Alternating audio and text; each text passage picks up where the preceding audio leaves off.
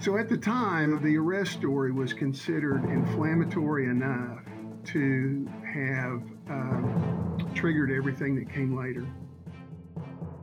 Welcome to Journalism History, a podcast that rips out the pages of your history books to re examine the stories you thought you knew and the ones you were never told. I'm Teri Finneman, and I research media coverage of women in politics. And I'm Nick Hirshon, and I research the history of New York sports media. And I'm Ken Ward, and I research the journalism history of the Great Plains and Rocky Mountains. And together, we are professional media historians guiding you through our own drafts of history. Transcripts of the show are available at journalism-history.org slash podcast. This episode is sponsored by Taylor and Francis, the publisher of our academic journal, Journalism History. The Tulsa Massacre is the deadliest outbreak of white terrorist violence against a black community in American history. In 1921, Tulsa's Greenwood District, or Black Wall Street, was the wealthiest black community in the United States. Yet during the evening of May 31st and the early morning hours of June 1st, 1921, Tulsa exploded. Enraged by rumors that a black man had attempted to rape a white woman, a white mob invaded the Greenwood district, indiscriminately killing any black person it encountered. What I just read is the introduction of the book, Tulsa 1921 Reporting a Massacre to mark the 100th anniversary of this historic tragedy and to look at the role of journalism in it. Our guest today is the book's author, journalist Randy Krehbiel, who has been a Tulsa World reporter since 1979. Randy, welcome to the show. In 1999, the Tulsa World assigned you to take over coverage of the Tulsa Race Riot Commission and to research the riot yourself. What motivated you to turn your research into a book?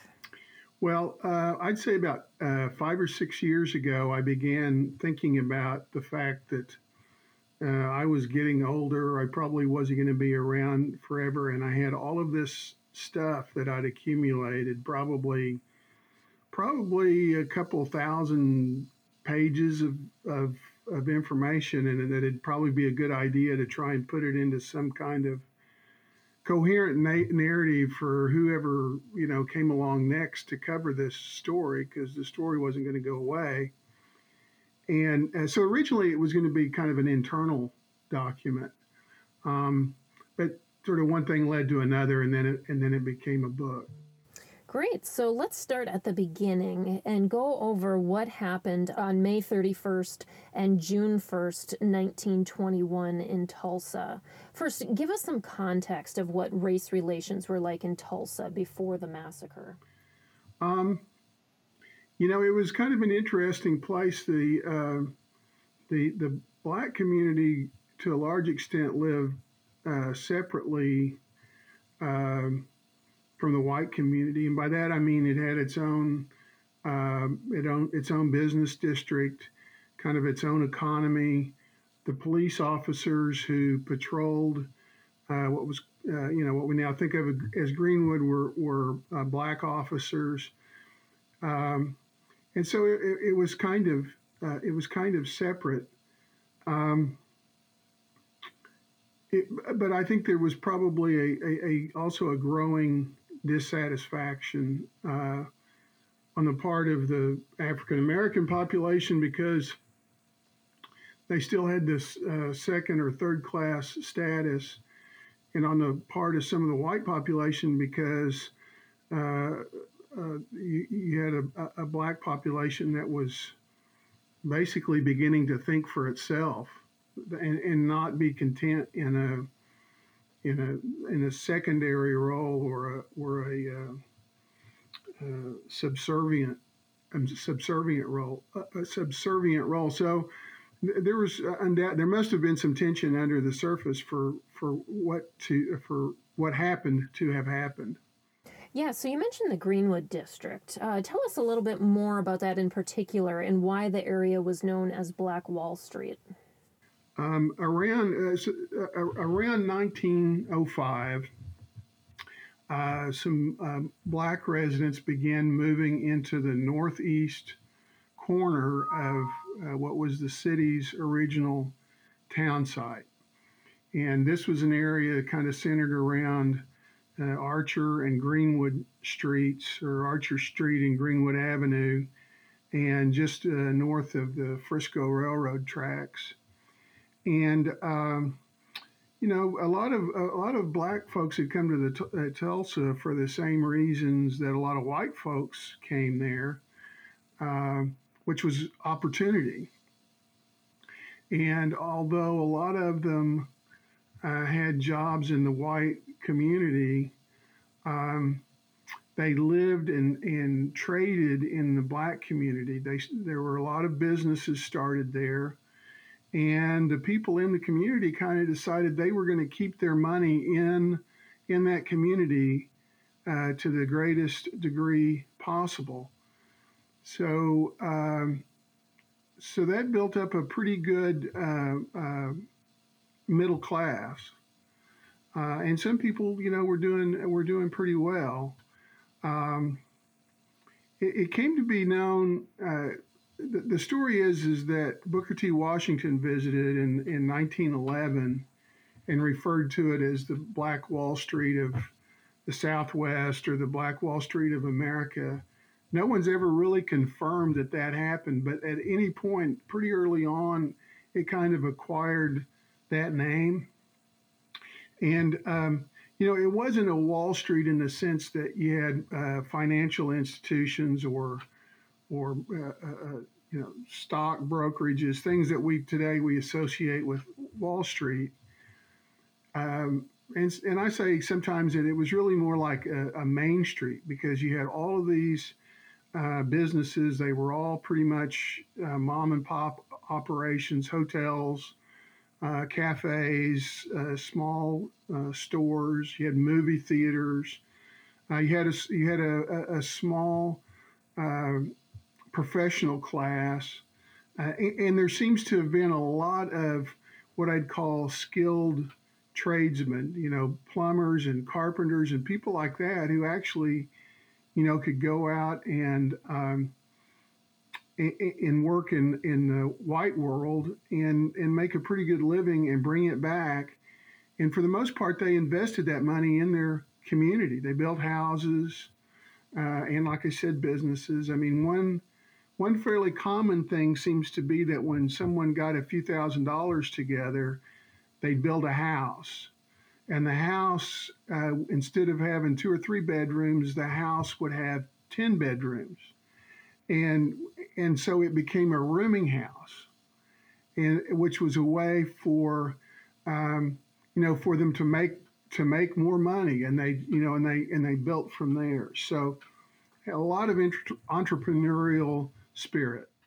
So, what prompted the Tulsa Race Massacre that took place on May 31st and June 1st, 1921?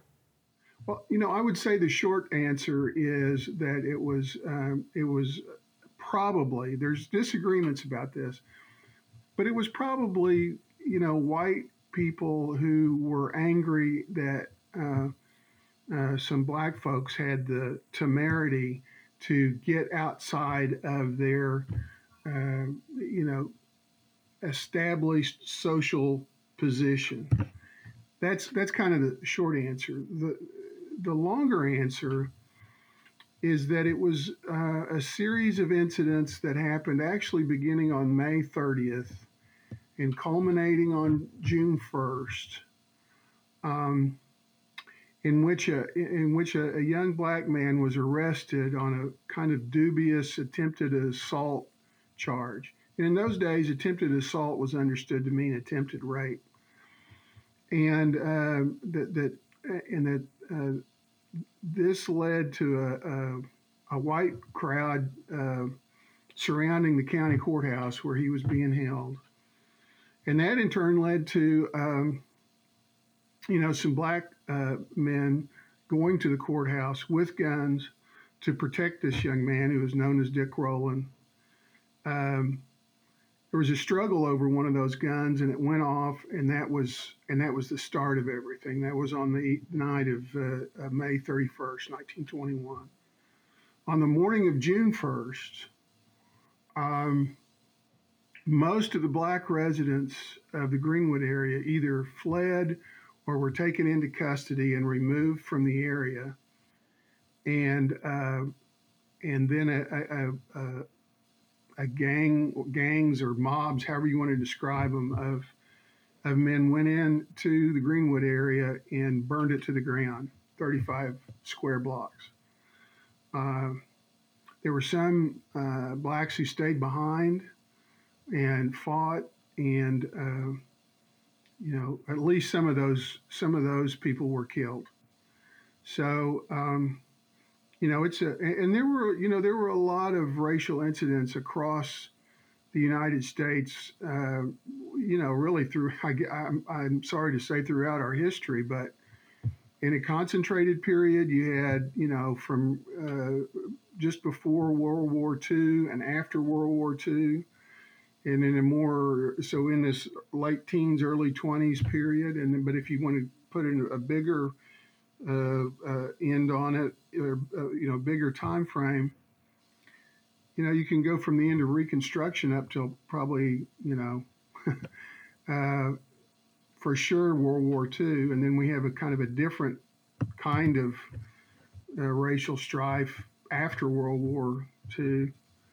Um, but but this one was was largely, you know, as these all are, it was a result of the conditions of the time and and and the idea. Um, you know, I think the term probably gets it gets worked pretty hard these days, but you know, really uh, the the idea of of white supremacy is it, it plays in pretty heavily. And by white supremacy, I don't necessarily mean people in you know robes and hoods. I mean just the concept that you know we're we're the we're the people giving the orders, and and you people over there are the ones that take the orders and don't try and change it. So, discussing journalism specifically now, the Tulsa Tribune broke the story with the headline Nab Negro for Attacking Girl in an Elevator, and it's believed there was an editorial about the potential lynching of Rowland uh, called To Lynch Negro Tonight. Tell us about this coverage and the impact of it, as well as the mystery behind that editorial. Well, the, the um, so the incident on the elevator, and I'll explain that a little bit because I don't I don't think we have yet, but uh, on uh, on on May the 30th, which was um, Memorial Day, and, and most of downtown was closed. Um, a young black man who was known as Dick Rowland uh, was in a, a, building downtown called the Drexel Building, and he got on the elevator, which was operated by a, a uh, white teenager uh, named Sarah Page and nobody really knows exactly what happened, but she screamed. And when the elevator got to the ground floor, the doors opened. Dick Rowland ran away, and uh, you know there was somebody there who you know listened to Sarah Page. They called the police, and and it was alleged that he had attacked her on the elevator. Later, it, it developed that that's probably not what happened. It was probably more a case of you know, the elevator lurched and he fell against her or startled her in some way. But at any rate, any rate, that, that happened on May the 30th. got no attention whatsoever in the press. On May 31st, the Tribune, which was the afternoon paper, ran in the bottom right hand uh, column uh, the story that you described, uh, arrest Negro, and it was it, it, it was pretty um, highly charged language for that period. And I think if we read it today, you know, we kind of read it and we and we cringe at it. We might not have the same reaction as people back then did, because anytime you know this was this was any anytime there was any kind of allegation that a black man had done something improper towards a white uh, girl or a white woman, you were likely to get some kind of extra legal activity. In other words, a lynching or an attempted lynching or something like that. And uh, and so in this uh, fairly brief report, it, it, you know talks about how he had torn her clothes, and and it's not even clear that that actually happened. Keep in mind the reporter was not there; he was getting all this second or third hand. and and so then uh, in on May, the, the, uh, the story actually didn't come out until after he was arrested, which was a day after the event actually happened. He was taken to the city jail, and um, the uh, the police commissioner uh, said that he received a telephone call saying we're going to get this guy and we're going to do something with him. So they moved him to the county jail, which was a more secure uh, facility. It was on the top floor of the county courthouse, very difficult to get into from the outside. So the effect of the of the Tribune story was to sort of galvanize whatever sort of uh, uh, tension was out there between uh, between the races, and um, it's not really clear how many people were were interested in really lynching Dick Rowland. There were a lot of people who showed up at the courthouse, but it wasn't like they were exactly banging on the doors trying to get in. They were just kind of milling around, waiting for somebody to to do something. It seems like. Um, so, so that was the effect of, of that story. Now, the editorial, um, in my opinion, probably never existed in the in the way that it's described. And, and there are a number of reasons for that, one of which is no one can find a copy of it. But um, but the short answer as to why I think it, it probably doesn't exist, or the or the the evidence I find most compelling is that the the uh, the sources that were most critical of the Tribune and its role in what happened, which is the Tulsa World, uh, the NAACP, and the Crisis uh, magazine, and the Black Dispatch, which was out of Oklahoma City is that all of them mentioned the arrest story as being the the the uh, igniter of, of the riot, and none of them said anything about an editorial. And in fact, the Black Dispatch published the arrest story in its entirety under the headline "The Story That Set Tulsa Ablaze." So at the time, I mean that, that the, the the arrest story was considered inflammatory enough to have um, triggered everything that came later. So, more broadly, how would you describe the coverage of the Tulsa Tribune and its competitor, the Tulsa World, during this time, and how much did it matter? I think both of them were probably pretty reflective of the times. In other words, I don't, I don't know that they so much drove public opinion as they reflected it and perhaps amplified it. Well, I'm sure they amplified it. Um, the the world had been started as a uh, as a Republican paper, and in fact, the name for, for the Tulsa World probably came from the Lawrence uh, Journal World. When the Tulsa World was started in 1906, they brought a uh, uh, an editor down from Lawrence uh, named Brady to run it and his family had owned the newspaper in in uh, Lawrence. And um, you know, in those days, uh, most uh, African Americans, if they voted, they voted Republican. So it was a little more um, sympathetic to to the Black Tulsans. Uh, the uh, Tribune was the afternoon paper. The afternoon papers tended to be the working class paper, and it was the Democratic paper it, it, it, liked to think of itself as a crusading paper, and it, it had been on a crusade against Greenwood. It's not really clear if this was strictly because they considered Greenwood to be uh, a bad place or if they were working in concert with some other interests who were wanting to move the, the, the uh, black uh, residential area further, further north so that uh, the, the, where Greenwood was could be used for industrial purposes. But at, at any rate, um, prior to the prior to the, the massacre, they had uh, published a series of stories and kind of instigated a state investigation about uh, vice conditions in Tulsa in, in general, but sort of concentrating on on uh, on Greenwood. And so I think you know all of that stuff plays in. Uh, and you know, for me, everybody reads these things differently. But for me, the thing that was really eye-opening to read both papers was how uh, how ingrained into everything uh, racism was. So even a story that wasn't necessarily intended to be derogatory towards uh, African Americans or American Indians or women or any other minority, um, actually, in many cases, was.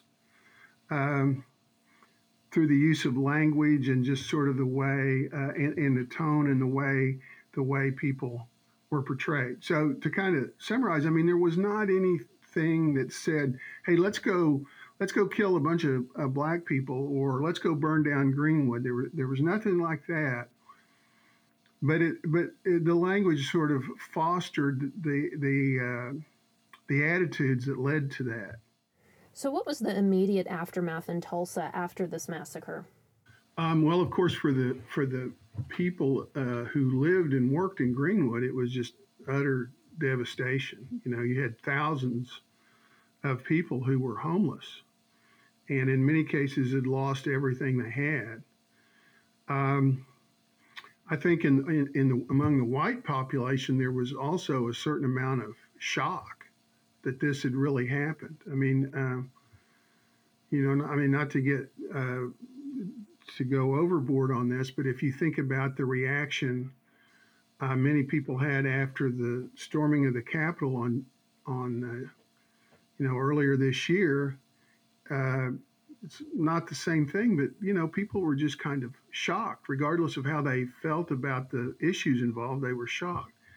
There was a lot of embarrassment, uh, and then there were a few people who actually were trying to um, capitalize on the situation by um, uh, uh, getting control of the of the burn district, as it was sometimes called, or, or, at least part of the area that was destroyed in the, in the massacre uh, to do what I had mentioned earlier, which was to to move the black population further away from downtown and uh, to turn uh, that area into uh, an industrial area. There were four railroads that went through Greenwood, and in fact, uh, the what what's called Deep Greenwood, or you know the original around Greenwood and Archer, wasn't really a great place to live. I mean, you had four railroads going through there. It was kind of in a low spot, so the drainage was poor, and it, when it rained heavily, it could be cut off from the rest of the town. Um, it didn't have uh, uh, water or sewer systems. Very few of the streets were paved. So, um, you know, it, so there there was an argument to be made that it was better suited for a, a uh, an industrial area. Unfortunately, the the way the, the, the way they, they went about doing it was was not good. In your book, you note the phrase conspiracy of silence describes the years that followed as if the event had never even happened. Children weren't taught about it in school, and from 1921 into the 1990s, the Tulsa Race Massacre was rarely mentioned in the local papers. So, why and how did this finally rise to consciousness in Oklahoma in more recent years? I think time has something to do with it. Um, people finally got where they could uh, talk about it. Um, but, uh, you know, in a, a more specifically, it, it really probably started about in 1971, which was the 50th anniversary, and there was a, a story written about it um, by a man named Ed Wheeler, and he actually interviewed you know people who were around at that time, and had a, kind of a hard time getting the story published. It did eventually come out, and then uh, you know not too long after that, a uh, he was a student at that time named uh, Scott Ellsworth, began getting um, collecting uh, uh, interviews with survivors. and and that became a, uh, a, a doctoral thesis, and then later on it became a book called Death in the Pro- Death in a Promised Land.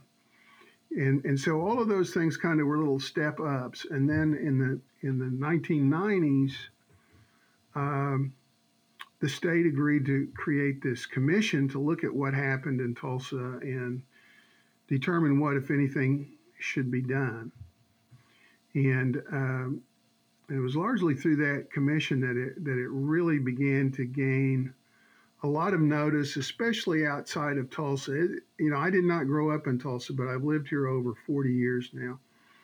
And, and, and it's a strange thing. You'd have some people who knew quite a lot about it, and you'd have some people who knew nothing about it. And I, I, I think over, I think that that's not unusual. I mean, I think people tend to know less about the history of places they live, unless they live in a particularly historic place you know, like Gettysburg or, you know, someplace like that. They don't think much, much about their own history. They think about, you know, the, the U.S. history.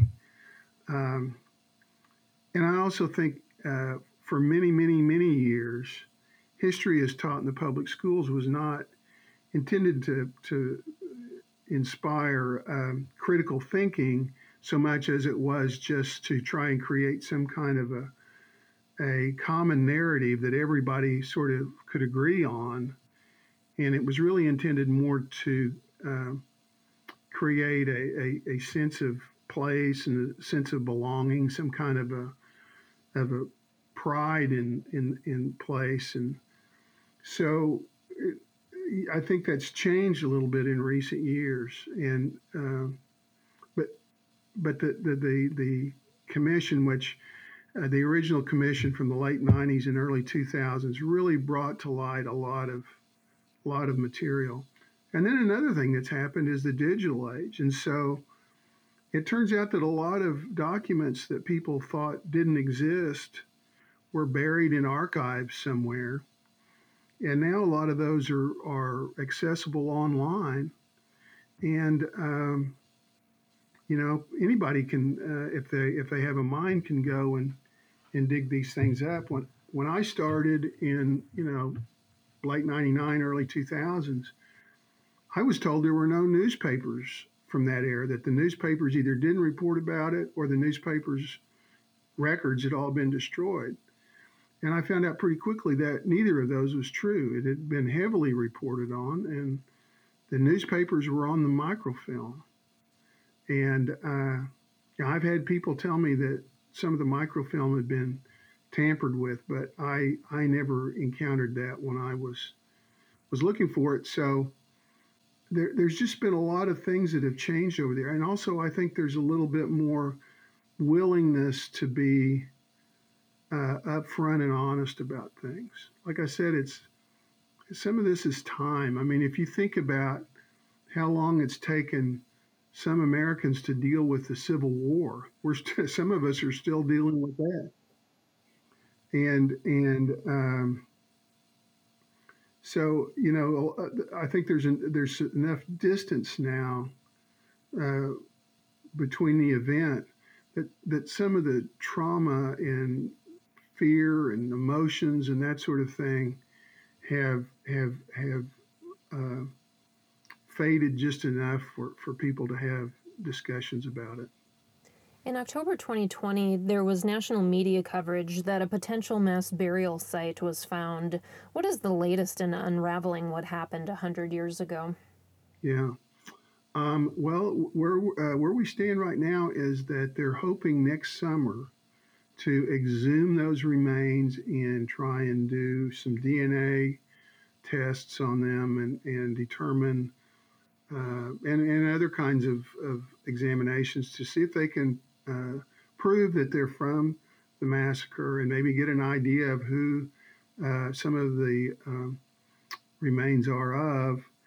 Um, and then, uh, and, and then they, it hasn't been determined what will happen with those remains, whether they'll be returned um, to Oaklawn or uh, if they'll be buried somewhere else as part of some kind of uh, memorial. So, in terms in terms of the search for uh, remains, that's that's where where we are. It, uh, some people are frustrated because it's a slow process, but they're trying to be um, as deliberate and careful as possible and, and, and get everything right.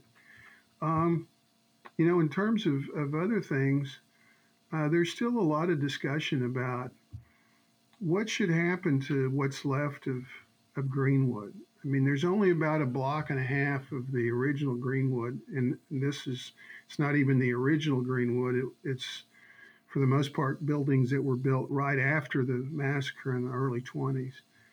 There's about a block or block and a half of those left, and they've been struggling for you know 50 years almost now, 40 years, I guess, at least, to to try and make those uh, viable in some way. And um, and there's a lot of discussion and debate and hard feelings about who who should control that, how how that gets done. So. So in that sense, you know, the legacy kind of lives on. There's a real desire to maintain the, the spirit of Greenwood in terms of businesses and entrepreneurship.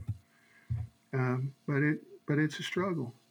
The Kansas City Star recently did a separate historical analysis of its own newspaper and printed a large project acknowledging its own racist past.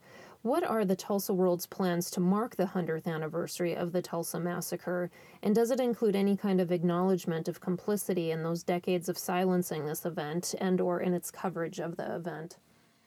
Well, that is still being uh, talked about. Um, I don't know that there's any um, there are any plans to do something like what the Kansas City Star did. Uh, did we have? I'd say over the last 20 or 25 years, uh, tried to acknowledge uh, we were wrong uh, on things as, as, it comes up. And by that, I mean, just for instance, with the with the race massacre and the things that I've written, I've tried to be pretty uh, upfront and say, you know, so the, on the one hand, the world did editorialize in favor of the property rights of the of the black people who were uh, affected by the riot.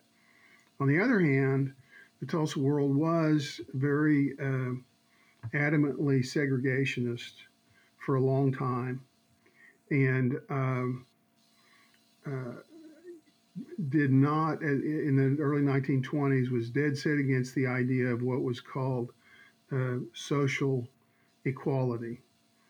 In other words, the, the, the, the, mixing of races or the idea that black people were in any way the, the equal of, of white people. Uh, again, the, the, sort of the basic concept of white supremacy. So, um,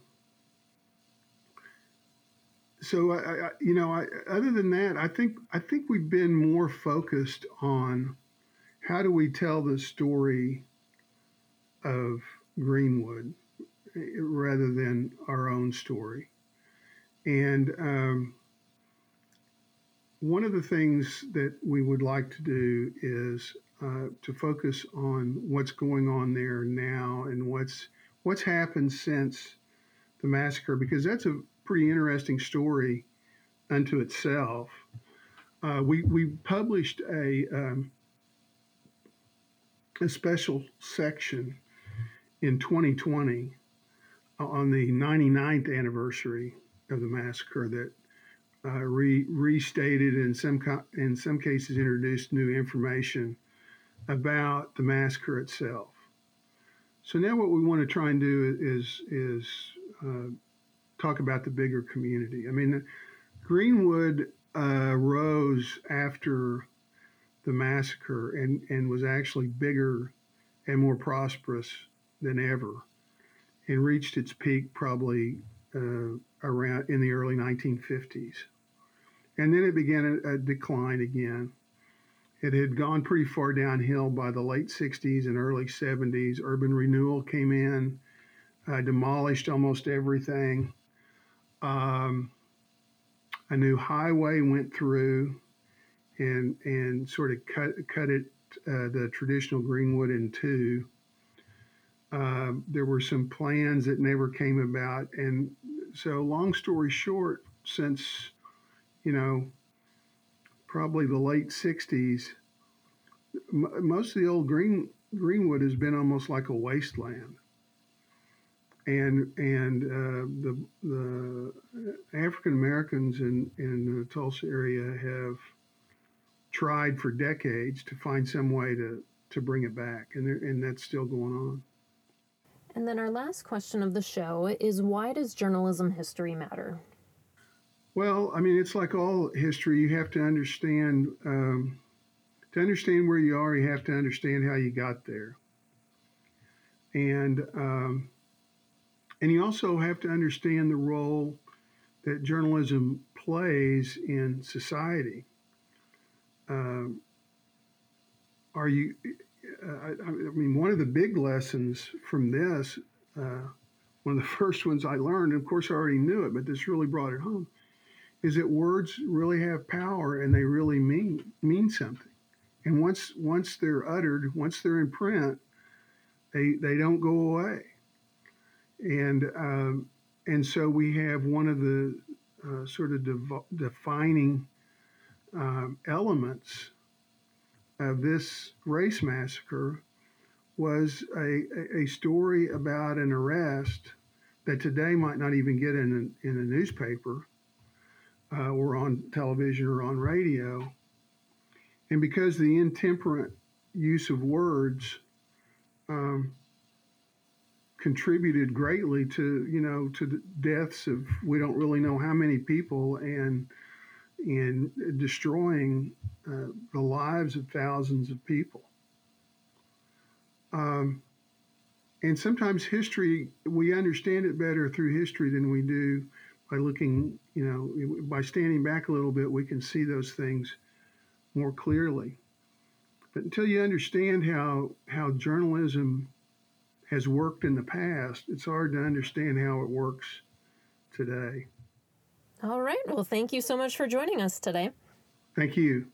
Thanks for tuning in, and be sure to subscribe to our podcast. You can also follow us on Twitter at JHistoryJournal.